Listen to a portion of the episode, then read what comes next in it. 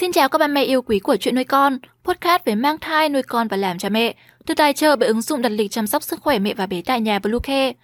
Mình là Bông Bi, hôm nay trong chuyên mục về mang thai, chúng mình hãy cùng nhau tìm hiểu về 6 điều mẹ bầu cần nhớ kỹ sau đẻ mổ để nhanh chóng hồi phục cơ thể các mẹ nhé. Các mẹ hãy tải ngay app Bluecare để đặt lịch tắm bé, điều dưỡng vú em, chăm sóc trẻ sơ sinh, xét nghiệm và điều trị vàng da cho bé tại nhà, nhắc và đặt lịch tiêm chủng.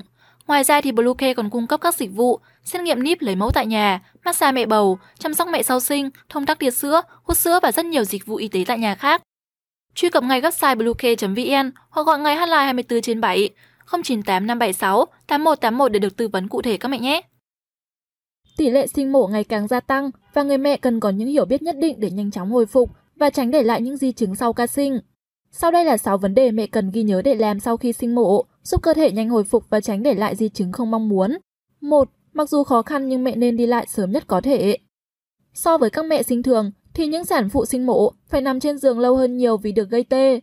Mặc dù vết thương do sinh mổ để lại là vô cùng đau đớn, nhưng các chuyên gia sản khoa luôn khuyên phụ nữ sau khi sinh mổ nên cố gắng ngồi dậy và tập đi càng sớm càng tốt. Vì vậy, 24 giờ sau ca sinh mổ, mẹ nên ngồi dậy và tập đi nhẹ nhàng. Ban đầu việc di chuyển sẽ vô cùng đau đớn, nên mẹ hãy nhờ người thân đỡ để tránh té ngã. Việc đi lại sớm sau khi sinh mổ không chỉ làm tăng ngu động đường tiêu hóa mà còn giúp ngăn ngừa huyết khối tĩnh mạch ở sản phụ sau sinh. Việc thứ hai, đừng nằm nguyên một tư thế. Các bà mẹ sinh mổ cần nghỉ ngơi nhiều hơn sau khi sinh để tránh vết thương bị ảnh hưởng, nhưng không phải lúc nào cũng nằm ở một tư thế. Mẹ hoàn toàn có thể xoay chuyển và đổi tư thế sau khoảng 6 giờ sau sinh. Đừng bỏ qua hành động này vì nó có thể ngăn ngừa tình trạng bị dính ruột và giúp mẹ nhanh chóng phục hồi. Nếu mẹ khó xoay người, đừng ngại ngùng nhờ sự trợ giúp của người thân, hãy nằm nghiêng một lúc và đặt chiếc gối mềm để đỡ cơ thể, điều này sẽ giúp mẹ bớt đau đớn hơn. Thứ ba, tích cực hợp tác với y tá để ấn bụng sau sinh. Ấn bụng sau sinh mổ là việc làm bắt buộc, mặc dù việc làm này của y tá sẽ khiến mẹ vô cùng đau đớn, thậm chí có những người còn không chịu đựng nổi, nhưng mẹ phải mạnh mẽ và tích cực hợp tác với y tá. Hành động này sẽ giúp tử cung của người mẹ phục hồi nhanh hơn. Thông thường y tá sẽ thực hiện việc ấn bụng khoảng 3 lần trên một ngày. 4. Đi đại tiện kịp thời. Bất kể là sinh thường hay sinh mổ, người mẹ cần đi tiểu tiện và đại tiện kịp thời để tránh bị táo bón và nhiễm trùng đường tiết niệu. Thời gian đi tiêu của mẹ đẻ mổ sẽ chậm hơn một chút so với mẹ sinh thường, nhưng nói chung cần phải đi tiểu tiện sớm ngay sau khi được rút ống thông tiểu và đi đại tiện sớm trong khoảng 3 ngày sau sinh. Việc làm tiếp theo là cho con bú càng sớm càng tốt. Khi sinh mổ, người mẹ sẽ mất nhiều thời gian để sữa về hơn so với mẹ sinh thường, khoảng 2 đến 3 ngày.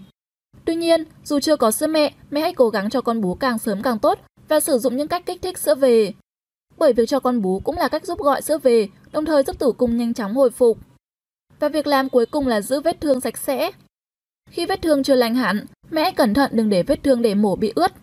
Trước khi được xuất viện, mẹ nên hỏi bác sĩ hoặc y tá về cách chăm sóc vết mổ đẻ để tránh bị nhiễm trùng và nhanh chóng liền vết thương. Khi nhận thấy bất cứ dấu hiệu lạ nào ở vết mổ đẻ như sưng, đau, có mủ, cần đến bệnh viện kiểm tra ngay và tuyệt đối không tự ý sử dụng bất kỳ loại thuốc nào bôi lên vị trí này. Trên đây là những chia sẻ về việc mẹ nên làm sau khi sinh mổ, hy vọng sẽ đem đến những thông tin hữu ích. Cảm ơn bà mẹ đã lắng nghe, đừng quên bấm like và theo dõi trang để không bỏ lỡ những video mới nhất từ chúng mình nha.